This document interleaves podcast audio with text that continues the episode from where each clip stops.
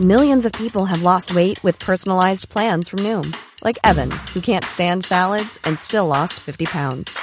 Salads, generally, for most people, are the easy button, right? For me, that wasn't an option. I never really was a salad guy. That's just not who I am. But Noom worked for me. Get your personalized plan today at Noom.com. Real Noom user compensated to provide their story. In four weeks, the typical Noom user can expect to lose one to two pounds per week. Individual results may vary. Kia ora, everybody. I'm Jordan, host of the Kiwi Birth Tales podcast. It's my hope that you find support and comfort in these stories, and I'm really looking forward to bringing you today's episode. Just a reminder before we get started that these are personal experiences and you should always seek medical advice before making any important decisions. I'm not an advocate for any particular model of birth or birth care, and this is simply a platform to share these empowering Kiwi birth tales with you all. In today's episode of Kiwi Birth Tales, I speak with Bryony about the birth of her two sons, Ari and Archie. Bryony takes us through her two premature birth stories. So she had hyperemesis both times and did have two premature births, but they're quite different stories and really interesting to listen to. She also takes us through um, her experience with having the boys having sickness after leaving the hospital and her experience in the NICU. So this is a really interesting episode, and I hope you get a lot out of it. Hi, Bryony. Thanks so much for joining me on the podcast. No worries. Excited to be here. Awesome. Would you like to tell our listeners a little bit about you and who's in your family? Yeah, sure. So you can probably hear um, this is my youngest in the background. Um, this is Archie. His full name's Archimedes, and he is five months old, nearly five months old, but should be four months old. And then we have an older one. He is 22 months old, but should be 20 months old. So they're quite close together. Um, and his name is Aurelius, or we call him Ari for short. And then there's me and my husband, uh, who um, we were both students when we met. Um, we actually were working in a hall of residence together. We were both RAs. And um, he always says, like, he saw me carrying in my big box of stuff. Like, it was massive. I really probably shouldn't have been carrying it. Um, and he was thinking, like, oh my God, this girl's so hot. I need to, like, go and talk to her. And he, I remember him walking up to me but then turning a corner and going the other way.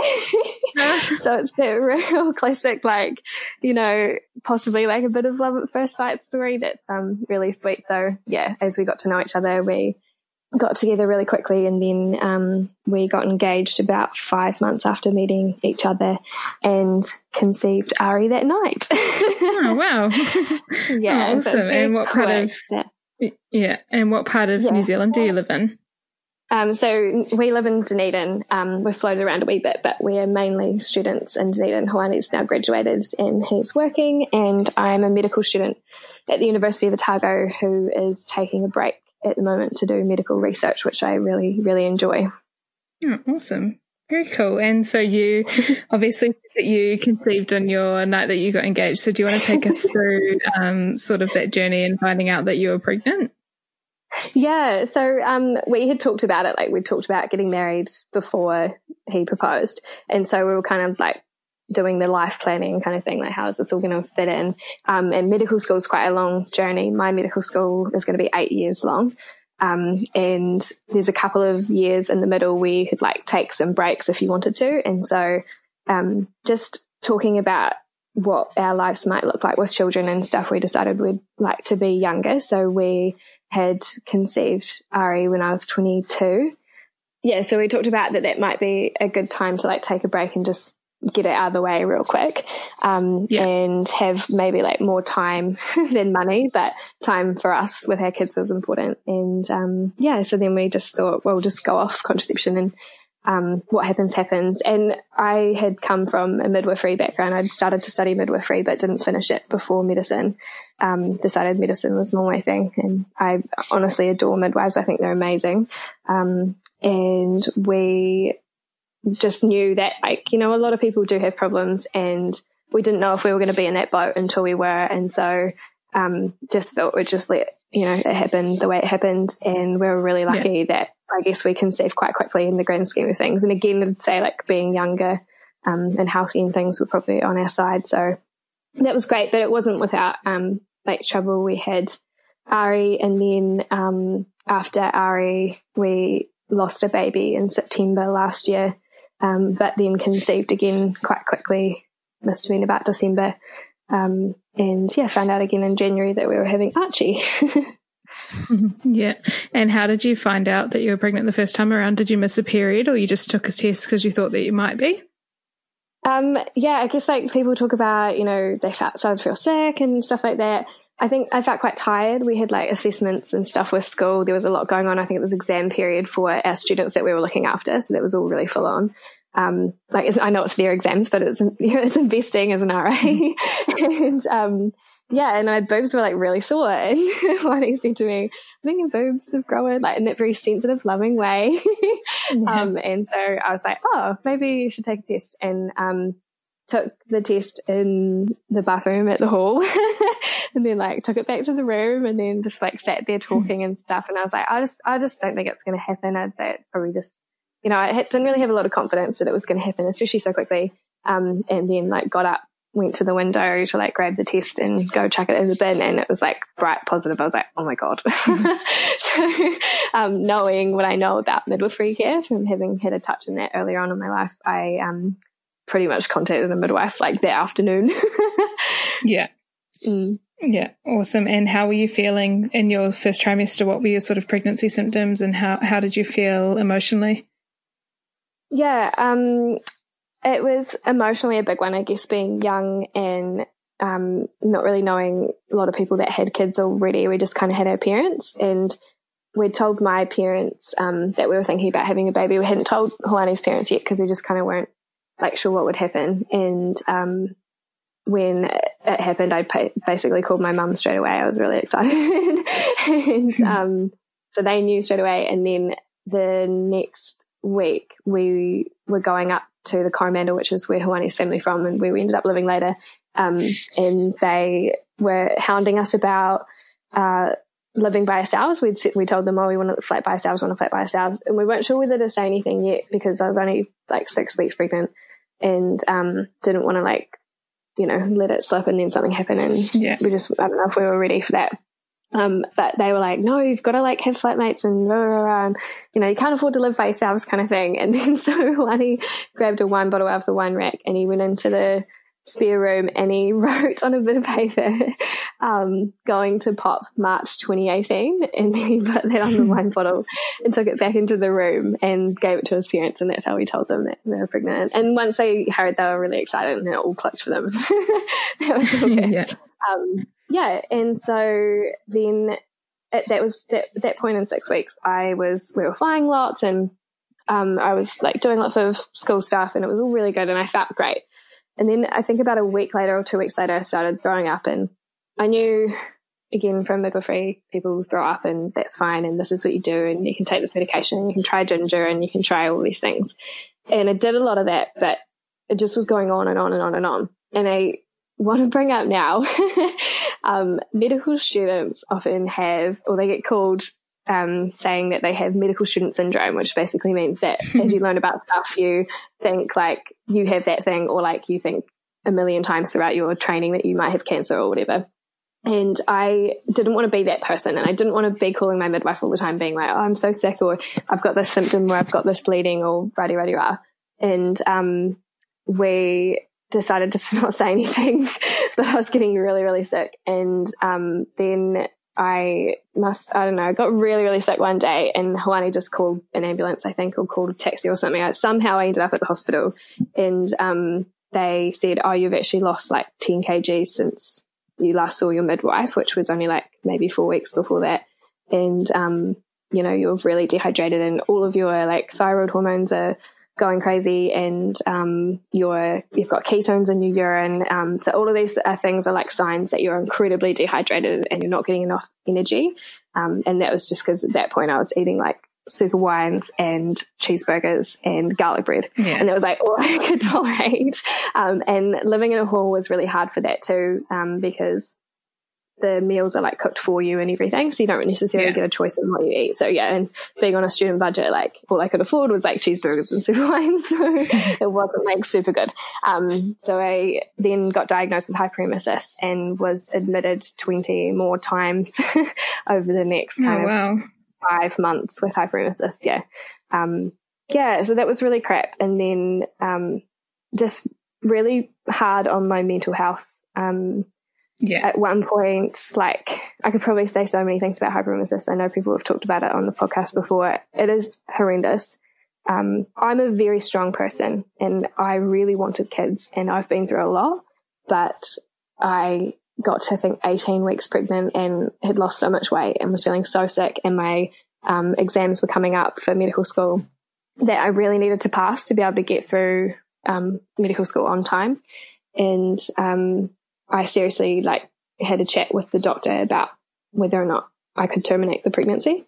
And I hate yeah. saying that, and I hate that that some people out there might be like, "Oh my gosh, um, that's horrendous," but it's that bad. Like I was genuinely fearing for my life and for my career, um, and all the time for my baby's life. It wasn't um, a really good place to be in.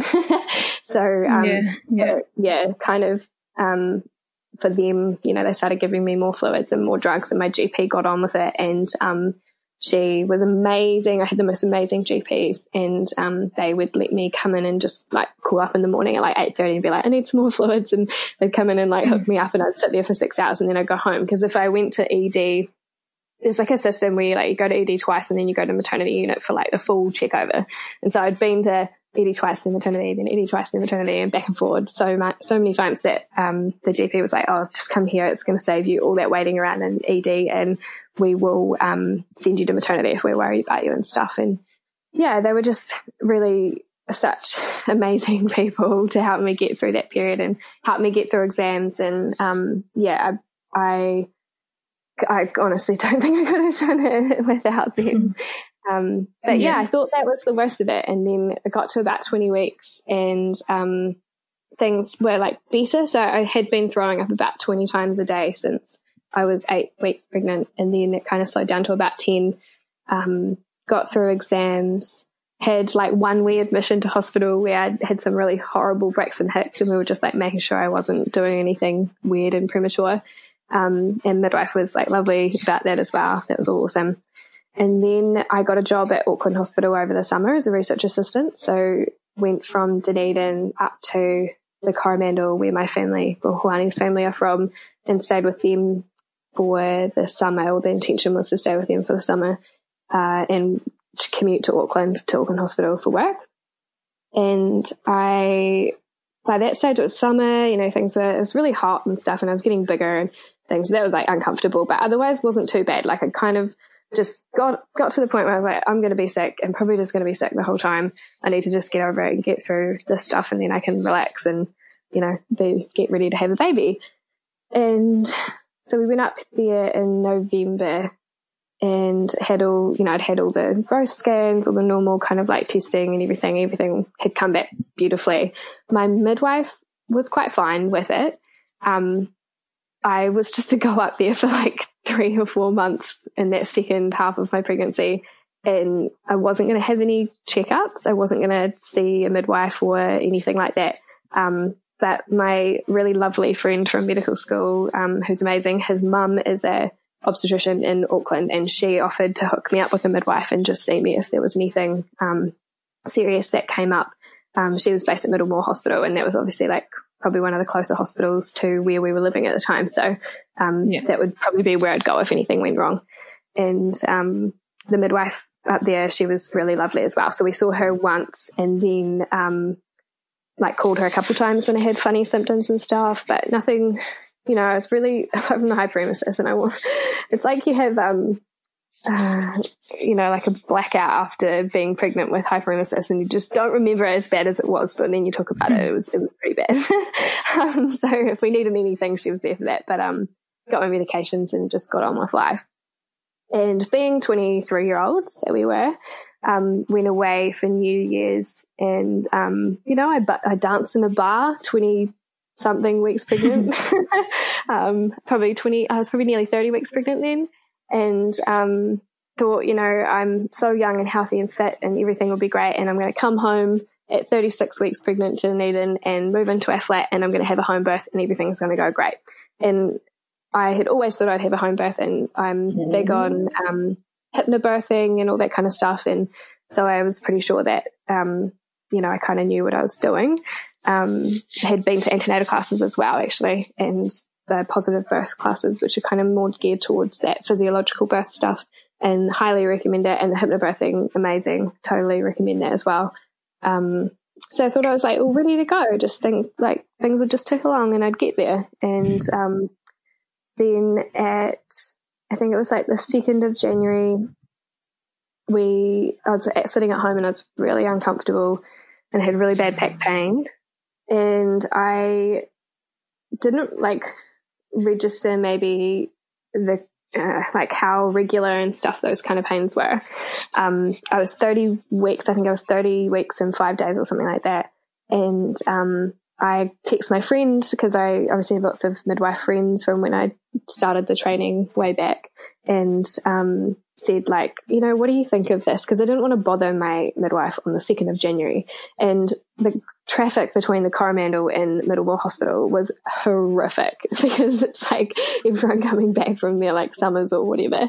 And so didn't really want to get caught in that business. And she was like, nah, if they're like that regular and you feel really uncomfortable and all of that kind of stuff, it's really probably a good idea to let the midwife in Auckland know. And so I called Bev, the midwife in Auckland, and she was like, yeah, I'd rather see you at Middlemore Hospital.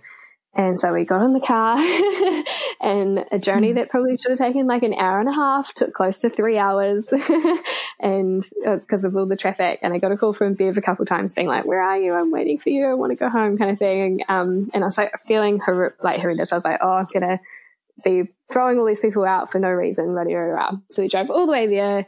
Um, got there was like coming out of the lift at the reception. I don't know how many of you guys listening have been to Middlemore Hospital, and it's just this big room with chairs in it. And um, the receptionist standing across the room saw me and just said, Are you Bev's patient? And I said, Yes. And she just ran and went and got Bev. And they brought me into this room, not a big room, and then um, started hooking me up and saw these regular contractions. And they're like, okay, we're moving you to a bigger room. And then they took me to a bigger room and started all this stuff. And I stayed there and they checked me and everything. And they're like, no, your cervix is closed and it's tight and all this stuff. So, um, we're just going to say that you have an irritable uterus. And that's a really common thing that like can just happen from time to time. It can happen from stress. It can happen from dehydration. Um, any of number of things that I could have been going through at that time in January and in the heat and things. And, um, yeah. so they said, you can stay the night or you can go home. And I don't like being a patient in hospital. So, especially after being admitted 20 times to hospital before that in my pregnancy. And I was like, I want to go home, hope this settles kind of thing. And we went home. And then the next day, this massive storm tore through the Coromandel and it flooded entire towns. Our house got flooded. Um, our Hoani's parents were in, uh, way in Taupo, I think, or something or Tauranga and they couldn't get through to us and we couldn't leave. Um, we had like the tiniest little bit of water in our tank. We had food in the fridge, but no power.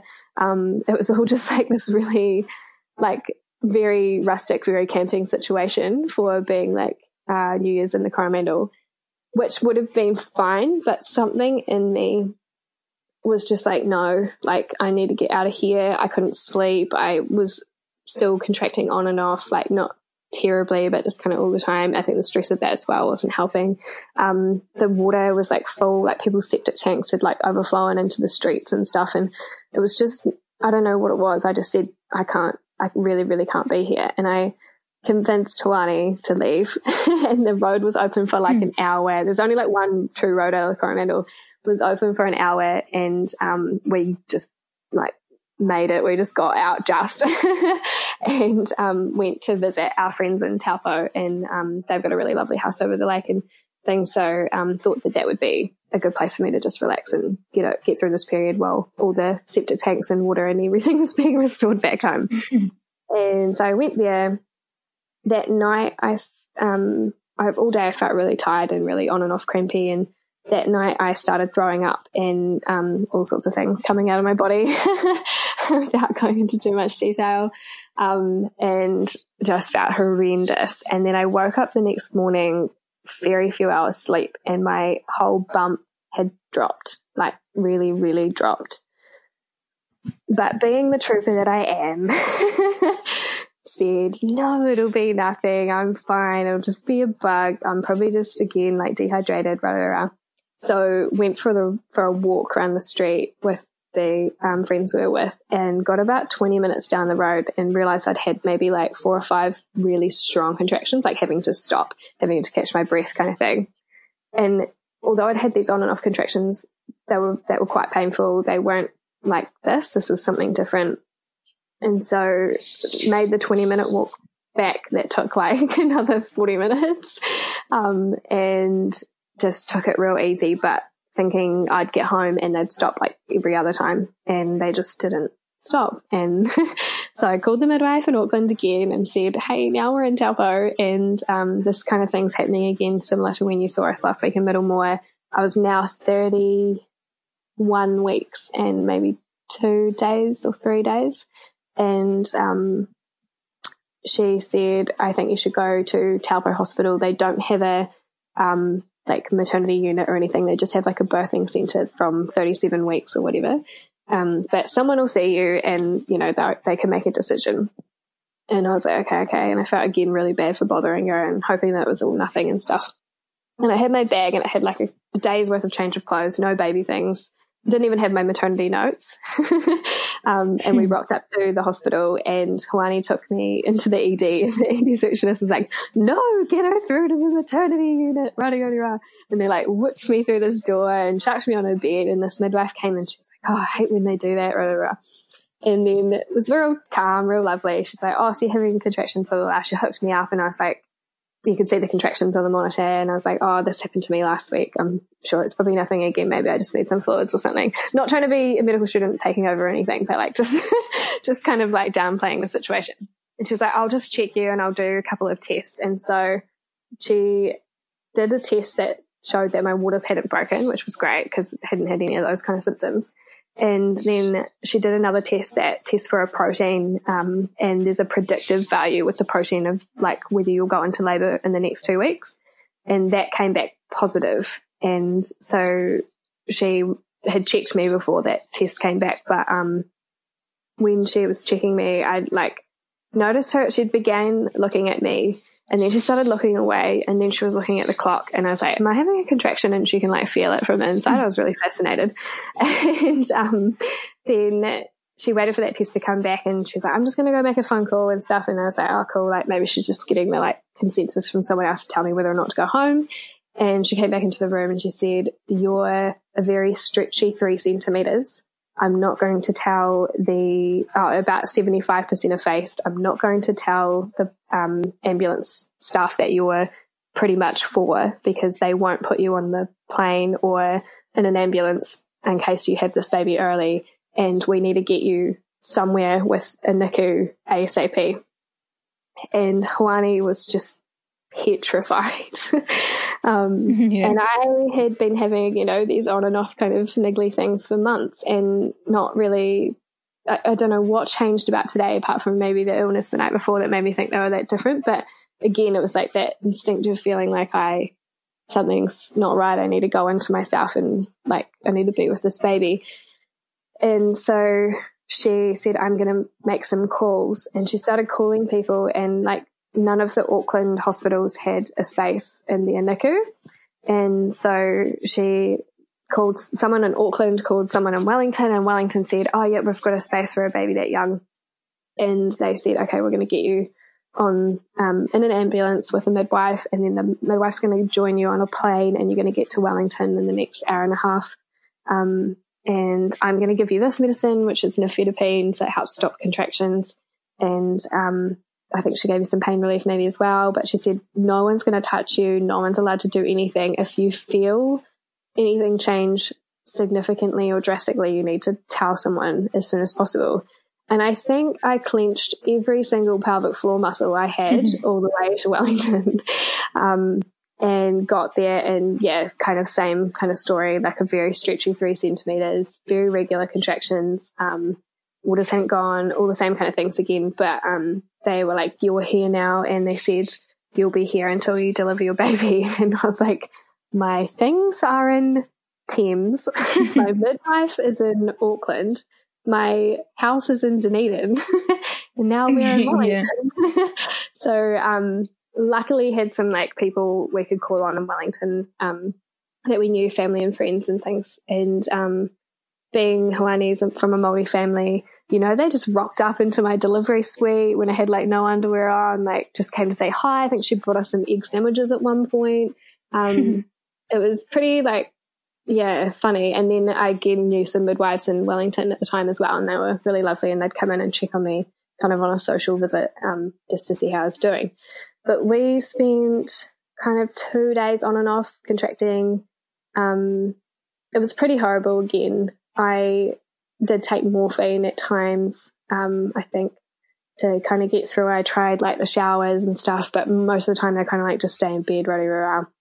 And um, then one day I think I was in so much pain I was begging for a cesarean, which is like so far from the home birth that I'd planned back home. Um, mm-hmm. That I was so just like you know months of being sick, and then now like weeks of being contracting all the time was horrendous. And I hate that I sound like this person who just hated being there, but man, it was really hard to bond with your baby and like really hard to connect with your baby. And yeah. um, he would move or kick, and then it would like trigger another contraction or whatever. Um, so it was not like, yeah, I think a, a, a very long time of feeling like this might go really badly, and that probably protects you a wee bit, like shadows things a wee bit. Um, and yeah, I think day three, I got up and went to the toilet, and then my waters just went um, as I was sitting down. And dear midwife came in and said, No, dear, you've just peed yourself. Um, we'll put this pad on, try not to do it again. Um, hmm. Leaked water all the way back over to the bed. Um, again, got told off for trying to piss myself or whatever she thought I was doing. Um, put the pad on, went um, and lay down for a bit for half an hour and I felt the pad become soaked through and like start to leak onto the bed. So I called the bell again and she was like, okay, I'll um, put this pad on and you can go for a walk um, up and down the corridor, which would be the first time I've left the delivery suite in three days. And um, so I jumped at it and put the pad on, went for a wee wander, and I barely made it out the door, and the pad had overflowed and had started to leak down and I had a wee puddle on the floor that I just got slipped in trying to get back into the room. And mm-hmm. the midwife, so we were the closest room to the midwife station and they like came over and were like, oh, okay, maybe we'll get the doctor come in and check on you. Um, and the doctor came in and confirmed that my waters had gone and yeah, kind of much the same, just like hang tight. We're not going to do anything. You're not going to have a cesarean. You're just going to wait until you give birth. And that was okay wasn't okay, but it was okay. we were all okay. and um, they did the scans and things just to keep checking on the baby all the time. And um, he seemed to be doing fine. Um, we didn't know what he was either, and we hadn't picked out any names. So it, I think it's another thing that made it like a hard thing to justify or like rationalize um, who he was in all of this. Yeah. Um, and then that night, I think. So I was 30, just coming into 32 weeks overnight. And I called the bell at about 2.30 and said, in the night and said, I'm in so much pain. Like this is, I hadn't really felt it necessarily change much, but I was like in so much pain and, um, I can't, I don't know if I can do this. And so she's like, oh, we'll get you some more morphine so you can have some sleep because 2.30 in the morning you want to have a sleep. And, um, then I called about again at three something and said I still hadn't got the morphine, but I was like, I'm seriously something's not right. Like I think my uterus is tearing in half. and um, hmm. she was like, oh, okay, I'll check you. And the reason they're resistant to checking you often um, is because they don't want to introduce infection, especially after your waters are broken, um, yeah. and especially with a premature baby. And so I respected that, that every decision they made was in, the, in our best interest and that was fine. But, um, when you're in that much pain and you're just suffering, it's really hard to, um, think past that. You think that they can change the world for you. um, and she hmm. checked me and she was like, okay, after five days, you're finally four centimeters. Um, I think you're just going to have this baby now. Um, do you want an epidural? And again, so far removed from my home birth vision, I said yes. and the mm. um, midwife went away and got the anaesthetist. And The anaesthetist came back and started setting up his stuff and set me up to um, do it. And he was starting to put the needle in my back, or just put the needle in my back. And I said to the midwife, I feel the head. And um, oh, I said to him, sorry, I feel the head. And Hoani was sleeping in the corner. but I think that woke him up and um, he came over and uh, I said, no, I feel the head. I feel the head. And he was like, oh, you've been contracting for days. like, mm. running, running around. Are you sure? And uh, the anesthetist, I think, had the needle in my back at the time. And that's why I, I couldn't move in any of this. And I was saying, no, I, I feel the head. And he, I think I flipped over onto my back. He took the needle out. I flipped over onto my back and opened my legs. And I think someone lifted up the sheet and saw Ari's head. And um, he was like, okay, I've got good news and bad news. and he said, hmm. good news is your baby's here. And bad news is I can't deliver it. and so had no neonatal nurses, no neonatologists, no resuscitators set up, no incubators, no midwives in the room, just me and Hoani and my baby and the anesthetist who wasn't going to touch me um, not even with gloves on. and um, yeah, Ari was born very quickly. I didn't push. I didn't feel him. Uh, I didn't think any changes. Just it, just his head come and drop into probably my vagina, and then start to crown. Even that wasn't too bad. Um, and I just picked him up between my legs and held him. And then some midwives came in. Someone had pressed an emergency bell um, and the midwives came in. Hoani ripped his phone out really quickly, which was great, and took some pictures. And um, Ari cried. And we'd had the neonatologists and things come into our room and say, Your baby probably won't cry. Um, we'd had all of the things like steroids and things to say to help his lungs develop. But, you know, we, we yeah. were just prepared for a very lifeless blue baby going to be picked up, cut the cord quickly, and run away over to the incubator.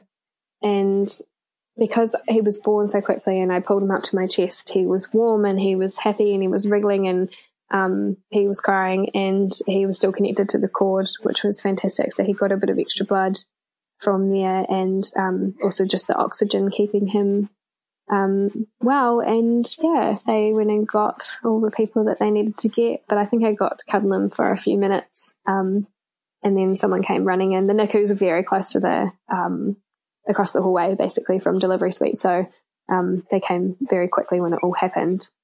And um, yeah, he was four pounds, three ounces, 30, uh, 45 centimeters long. And yeah, it just seemed fine. um, mm-hmm. But yeah, a couple of minutes after that all happened, I think I was in shock and people say to me, and they've always said to me, and I've witnessed it for myself in midwifery, the people saying, you know, this is the most amazing feeling, or um, just the the wideness of their smiles and things. And it, it's an amazing thing to be a part of, or an honor to be a part of as a midwifery student or a medical student. But as a mother, like I hadn't experienced it myself, and it didn't really hit me till later. But I didn't experience it with Ari either. I think um, through a combination of exhaustion and um, all sorts of things, he just I didn't feel like this overwhelming craziness. I was just like, cool, this baby's yeah. um, but yeah, yeah, he started to struggle and he started to go a wee bit blue. So they cut the cord and popped him over in the incubator and quite quickly um, intubated him and then whisked away over to NICU. Um, yeah, and Hoani, I said, can you please go with him? Because one of the things I really didn't want was um, him to be alone. Um, Hoani, however, is very non medical and very scared of needles and did not handle it very well.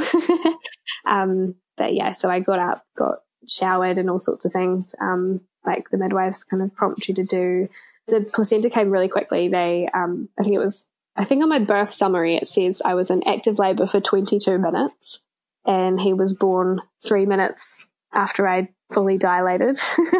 um, but you can hmm. only presume that I was fully dilated because he just came out Um, and with premature babies, Yeah. they're a smaller, so you don't need to dilate all the way. So who who will ever know? Um, and then I think my placenta was five minutes after that, so it was all very quick, and I was Yeah. up very quickly. And um, you know, like you do, you bleed and things. But went and had a shower and tried to chuck on some clothes that I'd had with me, and um, walked tried to walk over to the NICU, but they were like, "No, you actually can't leave the delivery suite for like ages." So I had to like kind of sit there twiddling my thumbs. Um, and I got a call from Hoani saying, "Oh, they need a name. They need a name." And and I was like, "What? Like, I don't even know what he is really yet. Like, like, can you confirm he's a boy?" um, but yeah, and they, um, you know, tried to take her address and all sorts of things. I was trying to remember all this information at three thirty in the morning, and um, Hoani said the name Aurelius, which had come up a few times, and I'd kind of always been like, no, no, no, no. Um, that just felt right. And so um, I said, okay, cool, as long as we can call him Ari for short. and so that was, yeah, Aurelius. And um, he, we were really lucky. We were in Wellington and they have a Ronald McDonald house. And so the, spent the first couple days um, in hospital um, getting antibiotics and things like that. That's just a normal cover for if you have a premature baby and um, just spending pretty much every waking hour in the NICU sitting at his bedside. And um, I think he was four days old or so before we got to hold him.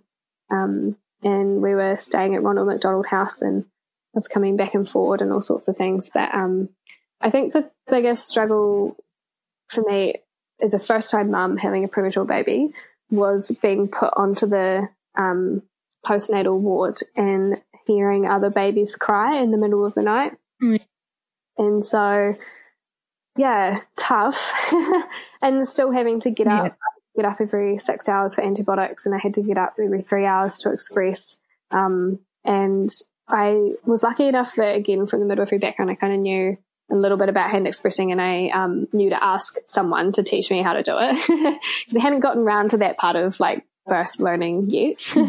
um, and they were helpful with that, but um, yeah, we just went went with it, and I expressed at his bedside in NICU. Um, and every meal that I made, I counted and I saved meticulously, and you know, just knew how precious it was to be able to produce milk with having a premature baby. Some people really struggle, um, and really just kind of looked after that part of me. Um, and yeah, expressed pretty well for the first kind of couple of weeks. And during that time, Ari was um, rather healthy. He he they said he had an infection when he was born, so it's potentially that I had an infection that made me go into labour. Um, but they treated that, and he, he did all the normal things. And um, as far as it goes, it's just kind of that growing outside of you in the NICU. Yeah. Um, it was hard not having family or friends, um, but also kind of a blessing because I think most people who've had babies will tell you that they almost wish that they could have hidden in their houses for two weeks and not talk to anyone and just got to know their babies and just got to know breastfeeding and all of those things on their own um, without much interruption. And um, so we kind of had a bit of that. Um, we were lucky to have Ronald McDonald House and they'll cook you meals and, you know, you have your own room and I had a bath, which was like a luxury for me. um, and yeah, just kind of doing stuff. But I didn't get clicked in with the community midwives very quickly. And I told my midwife in Auckland that I had a baby, and I told my midwife in Dunedin that I had a baby, and they kind of just were like, "Cool, sweet, you'll be fine." Um, and that it's not their fault. I think they just thought that I would be picked up, and I wasn't picked up super Yeah. quickly. Um, I think I'd seen someone at some point, and um, I think it was like two weeks in, and I just was in the NICU doing nothing really spectacular. Nothing really was happening. Um, but I just burst into tears and was inconsolable. And the nurses and things that were there were kind of like, partially like, you're, you're all right, you're all right. Partially like, please don't cry all over the equipment. Um, and tried to like look after me. Um, but then I think Hoani was like, no, we need to talk to someone. We need to see someone. And then one of the, the nurses said, oh, you actually meant to be seeing a community midwife with the team there and um, got an appointment with them. And they made me do that postnatal depression scale thing. And Yeah. again, it was only like two weeks after I'd had a baby and I had a NICU baby. It was, I think it was all proportionate amount of stress and probably everything kind of catching up on me. Um, so I like completely failed that test and they were like, we want you to see a perinatal, um, psychologist and stuff like that. But at the time, um, all of this kind of was, he was getting well enough that they were thinking about transferring him back to Dunedin where we were going to be living and stuff. So that was all getting sorted. Um, and he was starting to grow really well. And, um, so I kind of said, oh, pass on the psychologist. I'll just, um, deal, I'll talk to a counselor when I get home kind of thing when this is all over. And um, Hoani had to go back to work for a little bit in the Coromandel, but then he just couldn't handle it. And so he came back to Wellington, uh, back to Dunedin, I think. And then we met in Dunedin when Ari was transferred back down there. But before we left Wellington, I was alone in Ronald McDonald House for a wee bit and my mum had come to visit and stuff. But um, I think the day she turned up, I just said, Hey, I feel really sick and I want to just lie down and do nothing. And I thought it was like, oh, cool, I'm just going to my mum's here, so I'm just going to have a big cry and I'm going to like kind of relax for a bit. um, but I was, was feeling really sick and it was a hot day, but I had like lots of sweets and stuff. And, um, I had been producing a lot of milk, um, had been pumping a lot and making tons and it was great. Um, but I had quite sore breasts and then uh, we got up to have a shower thinking I'll just sweat this out. Um, I'll feel better. And I noticed like my breasts were like covered in these big red patches. And so I was like, oh, maybe I'm getting mastitis. I'll just lie down and I think I'm seeing the community midwife tomorrow and I'll, or I'll call them tomorrow because it was getting close to like five o'clock and I'll, um, I'll see if I can get some antibiotics or something. And I didn't go over and see Ari and I must have fallen asleep. And when I woke up, the bed was just soaked and mum was like, are you okay? And I really just couldn't even lift my head off the bed anymore. And so she chucked me in a wheelchair. I think it was designed for children. It belonged to Ronald McDonald House and wheeled me across the road. And um, I ended up being septic from the mastitis. And again, it was just that lack of follow up care. Um, no one really checking in on how I was. Um, that meant it, like physically, a lot of my stuff got away on me, even though I had some medical knowledge.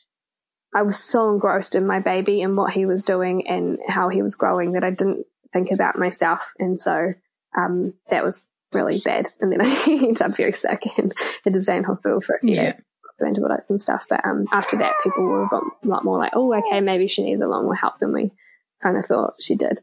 Um, but yeah, so then we were really lucky to go home about 35 weeks corrected. Uh, Ari started to breastfeed and um, that need I need a lot of help with that. But thankfully, in Dunedin, um, NICU, there's a nurse who's also a lactation consultant, and we were lucky enough to get her a few times, and she was really helpful with all that sort of thing. So um, she also helped me to learn about more about mastitis and like how to prevent it and all that stuff as well. And mm. just said like, look, I think you just are one of those people. You have lots of milk, and you just need to drain your breast well. Um, and I'd obviously been pumping a lot already um, since he'd been born, so I just carried on pumping and breastfeeding. And then when he came home, still carried on. Um, but yeah, lots of skin to skin, lots of, um, crying. That's kind of what I remember from that period. And, um, yeah. I, I thought it was the worst, one of the worst things I'd ever go through. And then, um, we got him home and he was home for two weeks and then he started to get really sick and so he'd come home at about 36 weeks gestation, uh, or corrected. And, um, we, I, was just something just didn't feel right again. It was kind of like that feeling I'd had in the Coromandel where I needed to leave, or that feeling when I was in Taupo and I needed to go to the hospital.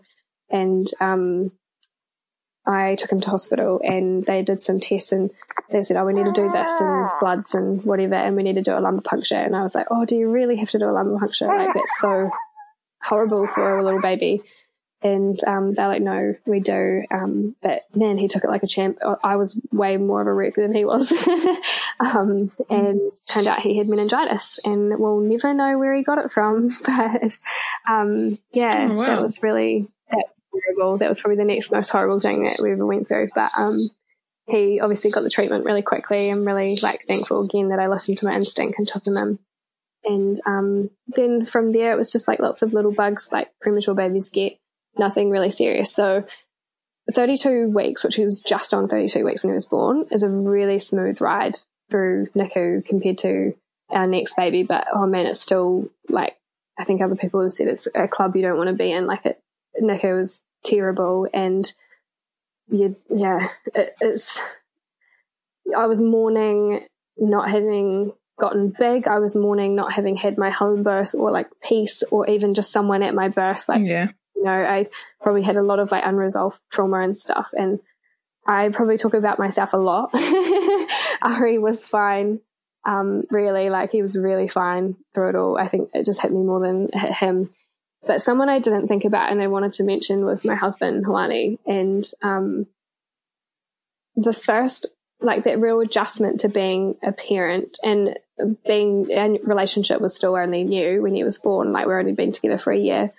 Um, you know, we're learning each other and we're adapting to this new role as being a parent and we were going through these huge swings and roundabouts with illnesses and things with Ari and, um, hadn't, you know, it was just, I hadn't really given much thought to him. I thought he was doing well. Um, and then there was a series of other stuff that happened in our lives. Like he lost his job, but then he got a new job and, um, then we got pregnant again by accident this time. um, and hmm. got like the 11 week scan or 12 week scan and found out that the baby had passed away and I had to go and have surgery to remove the baby. Um, and we buried our baby. We buried our placenta like we do with our boys because that's the Māori kind of way to do it. And, um, he just was, after that, something changed, I think, after losing that baby. It was for him, I think men really struggle in general, and I don't want to generalize, but, um, yeah, it's kind of how I've seen it since then. And we've been to counseling and things and talked about it, uh, with not being in control of the situation. And, um, they, you know, he'd been through not being in control when Ari was born early, or I was going through all this pain and he couldn't help me. And um, yeah. again, not being in control when the second baby um, passed away. Um, and he, yeah, he really, really struggled. Not, not again, not wanting to speak for him um, himself either, but um, yeah, we kind of just sailed through, I guess. Um, and then about March this year, um, it all came to a head and I realized how much he'd been suffering and he went to a counselor and it's just been an incredibly different person. Like um, the person I really thought I'd fallen in love with and the parent that I really um, knew he could be came out after being in counseling. And so I wouldn't say that I had postnatal depression, but I would definitely say, and he would agree, that he did. And I probably yeah. would forgive myself for not um, giving him more credit because he went through all of this as much as he went through, as I went through it, sorry. Um, so yeah, I'd say yeah. keep, a, keep an eye out for that day. It's a huge, huge adjustment. Um, and yeah, now he's kind of made yeah. more dad friends because again, he was young as well and didn't have, you know, friends who were dads and things and didn't know what to expect. So, um, he's doing a lot better for all of that. And so in yeah. December, um, we, in like after that baby had passed away, we um, started trying for another one. And I think in December we conceived Archie, Archimedes. And um, in January we found out, and it was not long after our wedding. It was actually, I think, the week of Ari's first birthday. So again, it's like all these things are happening all really quickly. Um, yeah. Again, I was like, I'm, oh, so the other thing I will say as well, uh, the midwife from my first um, pregnancy wasn't available. The one in Dunedin wasn't available for the baby that we lost. And so we went with another midwife um, called Jane, and she's amazing. I just think she's just the most wonderful human being in the world. And um, the difference in care was really clear. I'm not saying that um, my first midwife wasn't good or anything. Um, I think they're all good, but just I think midwifery is a bit of like a friendship as well. Like you really find a midwife who is such an invitation to your family or such a compliment to your family. Um, and Jane was this for us.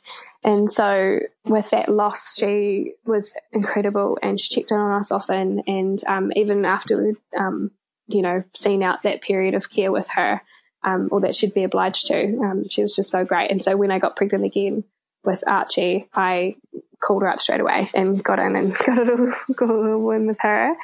Um, yeah. Had hyperemesis again. Sorry, I'm just kind of like summarizing now, but um, had hyperemesis again this time around. People took me a lot more seriously, and especially with the premature labor, like you tend to just naturally fall into obstetric care um, the second time round. So the chances of having a premature baby the first time are 7%.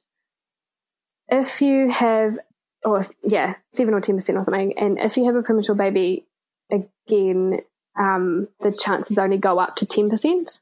So it goes from 7 to 10% the chances of having yeah. a third premature baby go up to like 80 something percent. Like it's huge.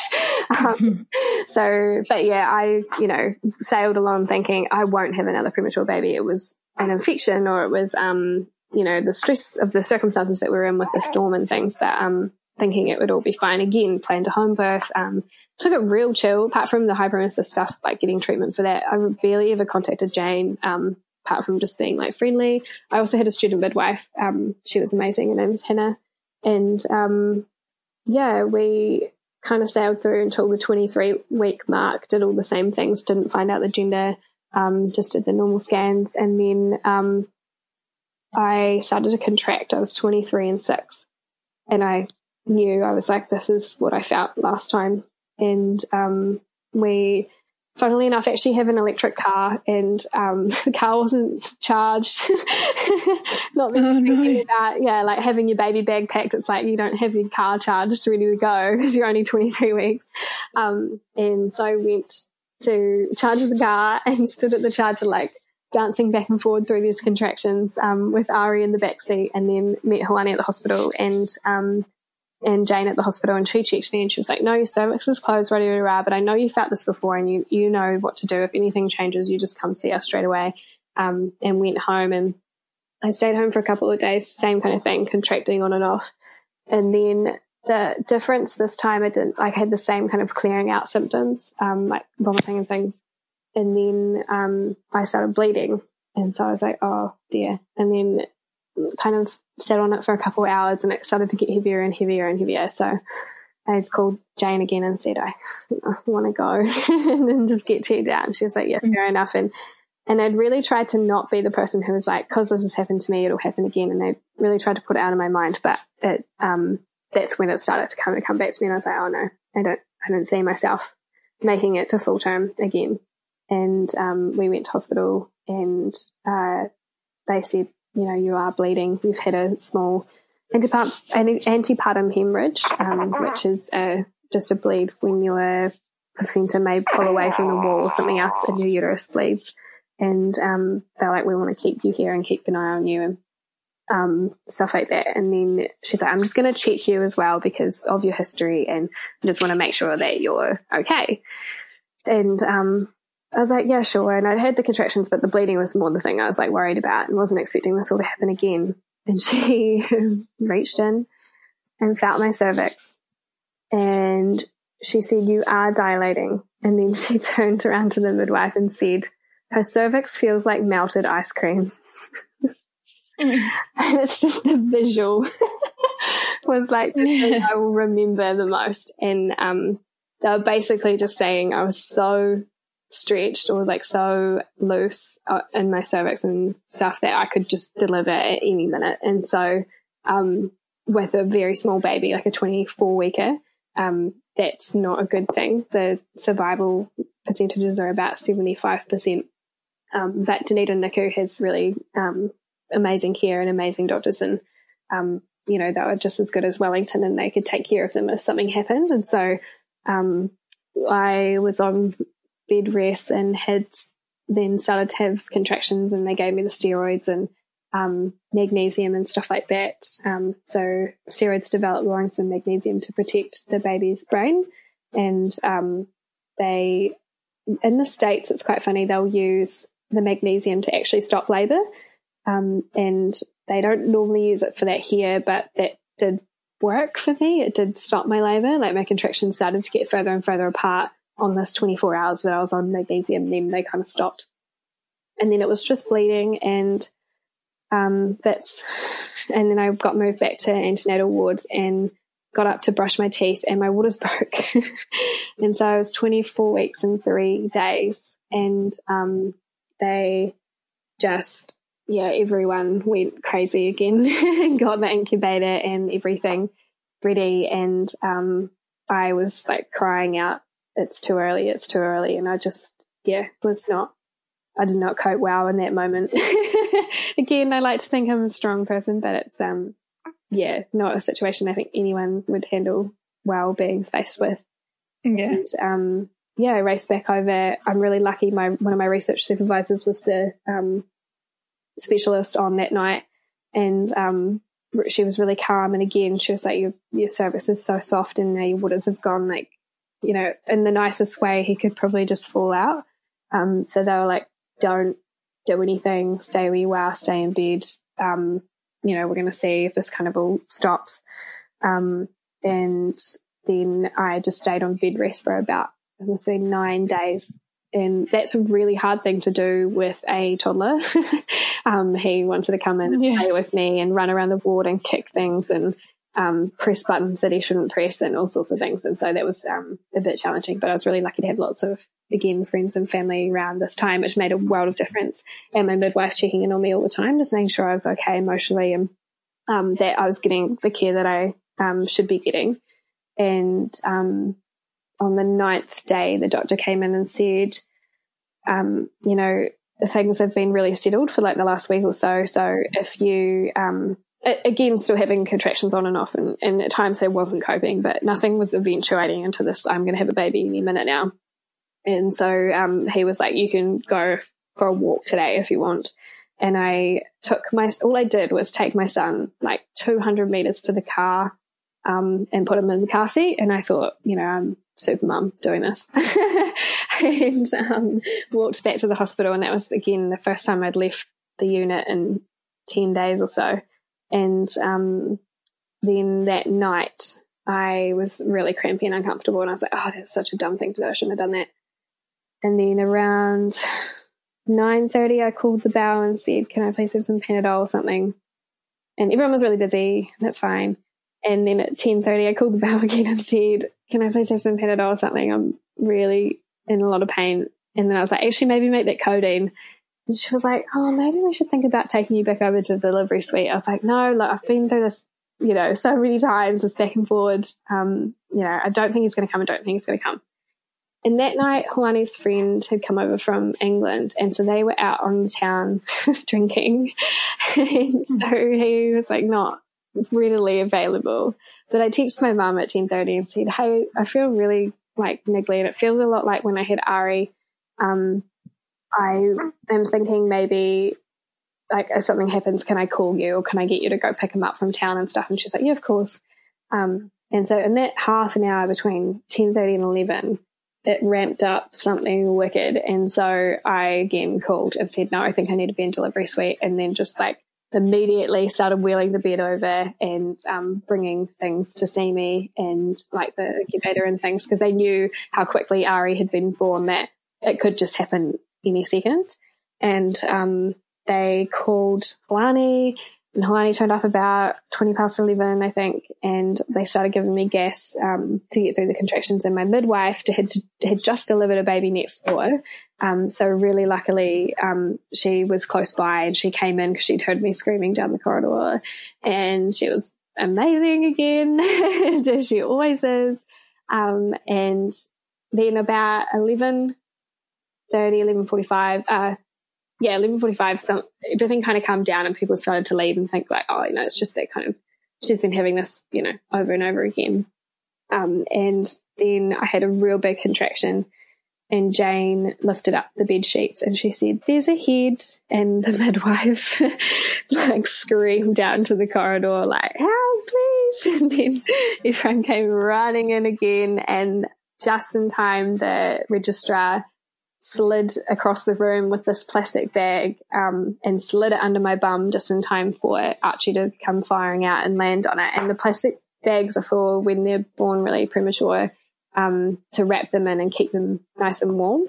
Um, so it was yeah. crazy. Like it just all happened so quick both times. And this time I couldn't hold him because the cord was too short, but I did try and sit up to see him between my legs. And as I sat up, I pulled my bottom backwards in the bed and he just got tugged backwards on this little plastic sheet and everyone was like no no no no, and so I was like oh dear um, but yeah they quickly um, chucked him uh, we tried to quickly chuck him in the incubator. There was a nurse, a neonatal nurse nearby, but the registrar was um, a couple of minutes away. He was an ED.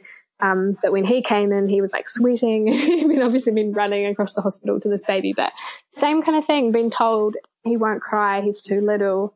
Um, and we just heard this kind of beep, beep, beep, beep, beep, like a cheapy, cheapy, like chicken sound going mm. between my legs. And, um, he was wiggling a wee bit and, um, still connected to the cord again. So he got a couple of minutes of delay cord clamping. And, um, yeah, then they took him over to the incubator and same thing again, placenta super quickly. And, um, I was standing up at the incubator five minutes later and the registrar had gone out of the room and come back and she saw some like the back of my head at the incubator and came over and started talking to me and she was like, Where are we at? What's the like with intubation? Rah, rah, rah, And I just I don't know, it was the medical student in me started like repeating things back to her. And then she was like, Hold on, what are you doing? You should be on the bed. Like she, she thought I was someone else.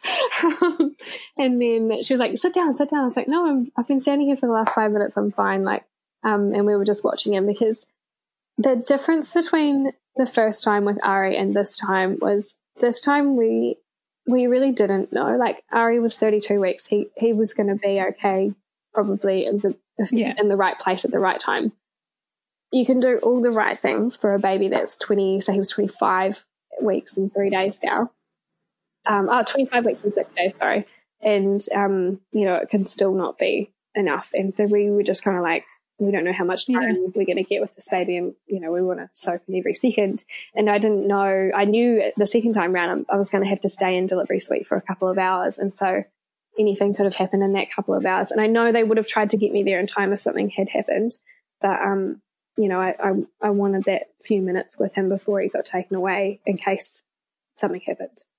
Um yeah. And then there was lots of kind of he got taken care of. I think it was about 45 minutes of resuscitation. Um, so it was quite a long time. And then um, they wrapped him up and took him downstairs to the NICU.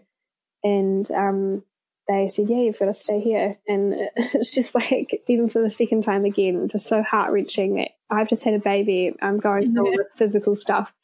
And yeah, yeah, it's like a, it really is like a piece of you being just ripped away. Um, but Jane, again, you know, the, the biggest thing about the second time round is when I delivered Ari into myself.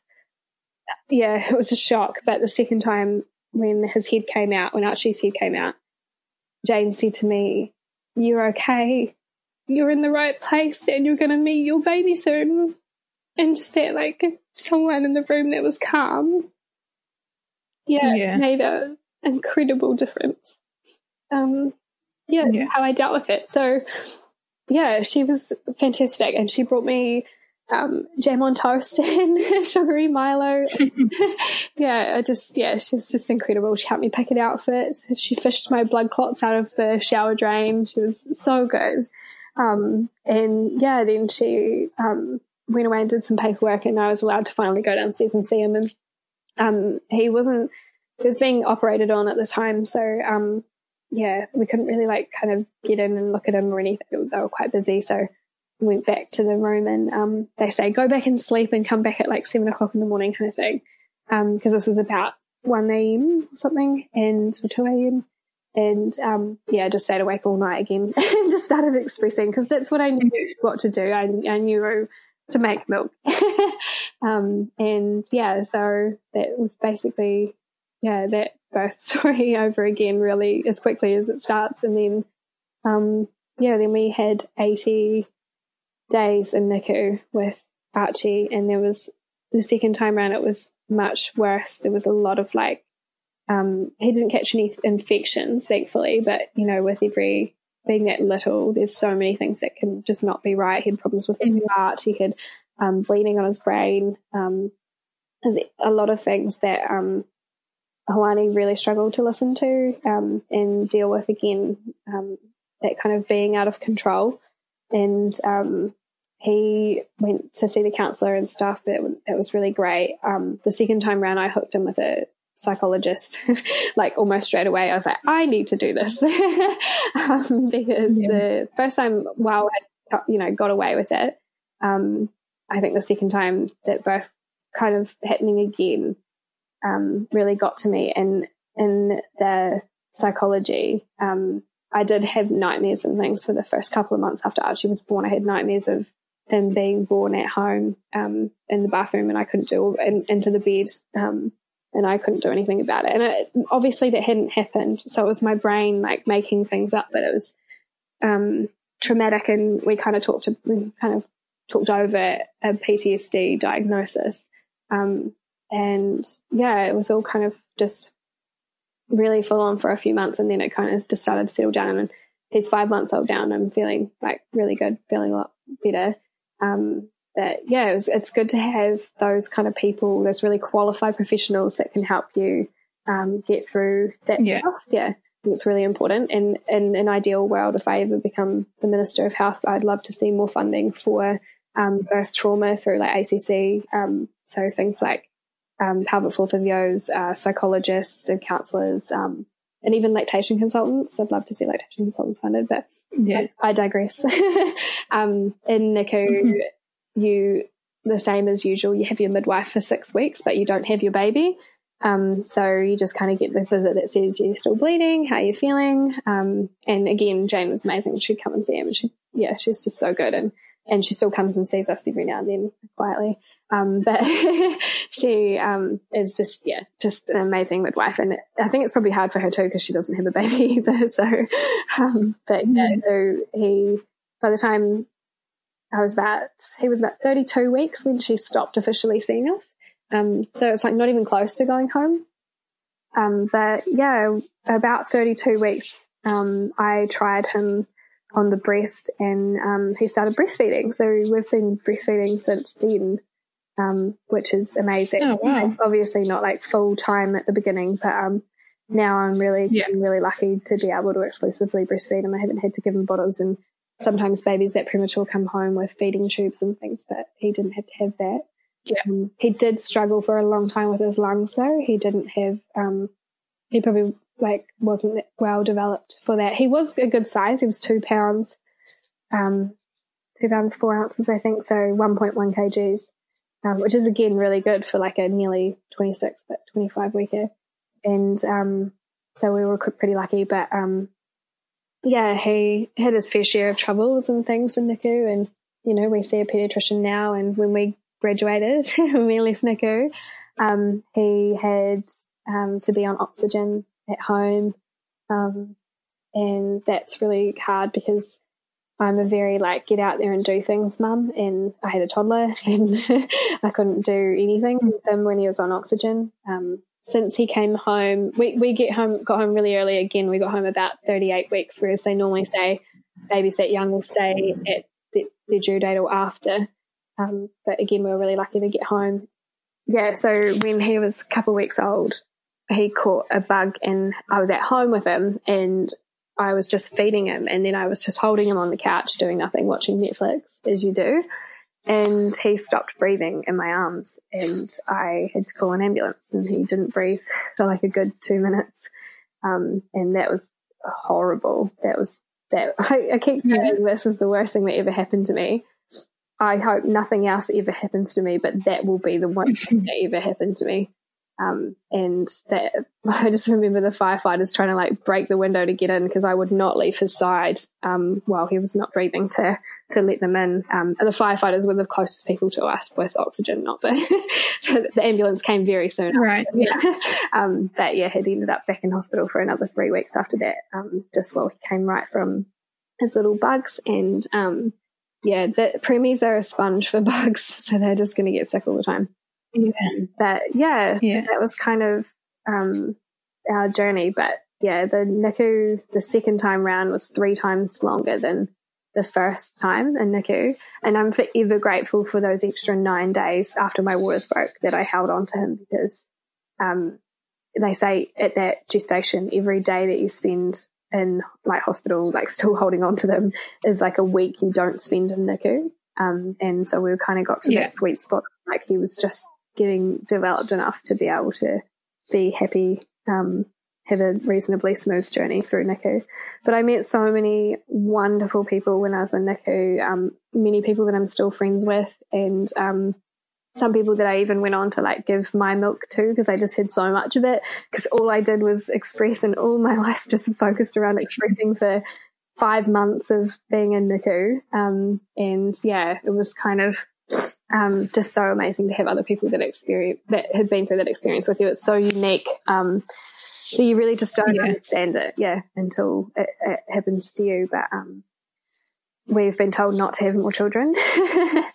um, we're mm. we'll very happily not have more children. I think with the hyperemesis and the premature births, um, yeah. we're happy with that. I mean, maybe once upon a time we would have thought about having more kids. We'd very, very happily adopt um, or foster children. So that might be on the cards for the future. But yeah, until then, those are my birth stories, and I don't have anything else. that's it. That's all it's going to be. Um, but yeah, I'm so yeah. so grateful to have um, three children, but two really healthy, wonderful, happy children in my life that um, yeah, are otherwise really well, and will probably spend the first couple of the years maybe trying to catch up to their peers, but otherwise really like have great prognoses. Um, Archie had his developmental assessment recently, um, so you get lots of aftercare when you've been in NICU, and they said he was at, if not ahead of, um, his milestones, considering he had um, those brain bleeds um, and things. So yeah. we're just we're just so grateful that it could have been so much worse, but it really wasn't. And um, yeah, really, really lucky to have um, like my midwife um, and mm. many midwives and medical students and doctors and things that I knew that took good care of us and um, really listened to me. I think the biggest lesson out of it all and what I'd learned in hypnobirthing and doing the home birthing thing, like I um, knew that my body wasn't stronger than me because it is me. Um, and this made me really like the whole situation initially with the birth made me doubt my body and how I felt about myself and um, yeah just wasn't wasn't in a good place. But um, since then you know like I I feel like I'm probably getting there and I feel a lot stronger and um, yeah it's just been a been a rough ride but everything is temporary and um, I think if you can think about it like that you'll get through it. Every contraction I had I in my head, I was like, this is temporary. This is temporary. this can't go on forever. This doesn't go on forever. um, every time I mm, yeah. It, yeah, it's like, this doesn't go on forever. Um, but yeah, hmm. um, yeah, I think it makes me super grateful for every day.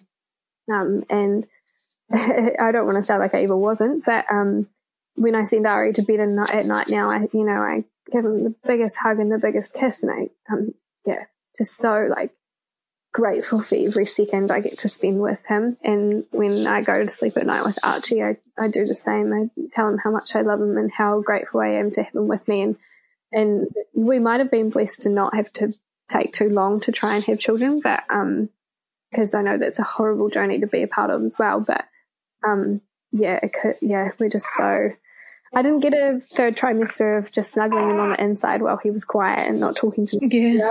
So yeah, it's almost like this really drawn out fourth trimester of um, kind of keeping him close and um, being really grateful yeah. for the universe to have him. Yeah. Oh, amazing. You've got such interesting stories that you've shared and packed so much information into there. So thank you so much for coming on the podcast and sharing your stories with us. And I'm sure there'll be a lot of people out there who will find that really interesting and, and get a lot out of it. So thank you. No, thank you for having me. And yeah, hopefully like if people don't have premature babies of their own, they at least find it interesting. But if they do, then, you know, they can take something away from it and hopefully be helpful. Thanks so much for listening to this episode of the Kiwi Birth Tales podcast. I really hope you enjoyed it. I'd love to hear your feedback, so either leave a review on the podcast app that you're listening on or head to our Instagram at Kiwi Birth Tales and leave a comment there. If you're interested in sharing your birth tale, then please head to the Instagram page and use the email link to get in touch. Thanks again for listening. I really look forward to sharing the next episode with you. Hi, I'm Daniel, founder of Pretty Litter. Did you know cats tend to hide symptoms of sickness and pain? I learned this the hard way after losing my cat, Gingy. So I created Pretty Litter, a health monitoring litter that helps detect early signs of illness by changing colors, saving you money and potentially your cat's life. Pretty Litter is veterinarian developed And it's the easiest way to keep tabs on your fur baby's health right at home. Go to prettylitter.com and use code ACAST for 20% off your first order and a free cat toy. Terms and conditions apply. See site for details.